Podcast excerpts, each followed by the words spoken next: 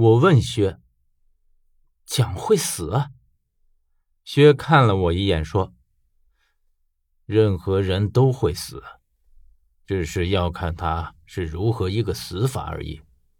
更何况蒋也是人。”我便不再说话，因为按照我的理解，像薛还有蒋这样的人是不会死的，或者即便他们死了，也还会活过来。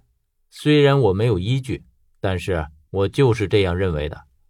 为了能够将我和薛的信息整合起来，我把薛离开之后发生的事儿和薛细细的说了一遍。我说的很详细，基本上是重放了一遍当时所有的经过。薛一直都是没什么表情，只有在我说到鱼的死的时候，他才插口。但是即便如此，他也显得是这些事儿和他毫无关系一样。他只是慢悠悠的说道：“鱼不会死。”但是他的这句话对我来说，无疑是一个炸雷一般响起。我惊呼道：“啊，为什么？”很简单。这里不是鱼的地盘，除了蒋，没人可以杀死他，所以你看到的那个人应该不是鱼。我被薛彻底的绕糊涂了，不是鱼的地盘。薛却像是没有听到我的话，只是继续说道：“在这里，蒋可以杀死任何人，但是也就意味着任何人都可以杀死他。”所以，没有人愿意回到自己的领域里来，特别还是领着对自己有威胁的人回来。因此，一路上我都在思考这个问题：蒋不像是会拿自己的生命冒险的人。那万一他有十足的把握呢？说明你还不了解蒋。他是一个极其爱惜自己生命的人，他永远不会拿自己的生命去冒险。即便只是有万分之一、十万分之一的威胁，他都会选择放弃。他爱惜自己的生命胜过任何东西。我从来都不知道蒋竟然是这样的一个人，即便是像他这样的人，也会如此在意生命。原来我一直都想错了，我以为像他这样的人，对自己的生命已经置之度外了。说到这里的时候。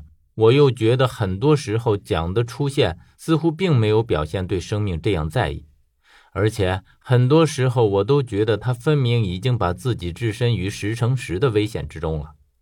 于是我问道：“照你这样说的话，那么蒋在玄鸟墓出现又是怎么回事？按理说那里是充满了危险的，他应该不会出现在那里才对啊。可是疯子……”我才说到这里的时候，就看见薛在摇头，他摇得很轻。见我顿住，这才问我：“你有没有觉得很奇怪？蒋是我曾经的搭档，可是我却不知道他长什么样，甚至连他的身份我也要靠去猜测，而且很多时候还有些吃不准究竟是不是他。”这个问题虽然我早就察觉到了。甚至是在薛第一次提到蒋的时候，我就问过他：既然蒋是他的搭档，为什么他对蒋的身份却是显得如此的无知？这有些不符合常理。现在听薛主动提起，我知道这里面一定有很深的原委。薛见我点头，这才解释道：“这件事除了我们几个人之外，几乎无人知道，而且就连我都没有见过蒋。”连你都没见过，是的。可是他明明是你的搭档。蒋不但极其爱惜自己的生命，而且还极其爱护他的身体。他将自己的身体保存在一个极其隐蔽的地方，任何人都找不到。这样，他就能确保他绝对的安全。那既然如此，我见到的蒋又是怎么回事？那只是他的一个替身而已。你应该听说过夺舍，蒋用的就是这个法子。所有行走在各地的蒋，都只是个赝品罢了。真正的他始终长眠在某处，极其隐蔽的某处。这是我第二次震惊的看着薛。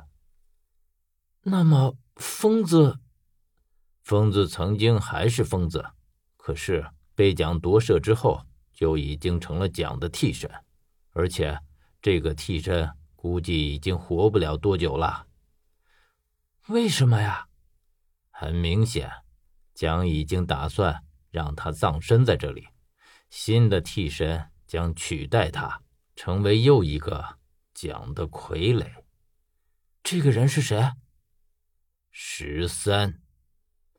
我虽然已经想到了会是十三，可是当听到薛真真切切的说出来的时候，呼吸还是为之一缓，然后有些不敢相信的自言自语道：“怎么会是十三？我早就知道，十三会成为蒋的替身，因为蒋不可能对任何人亲近，而很显然，十三知道太多。”并且都是蒋贺他说的。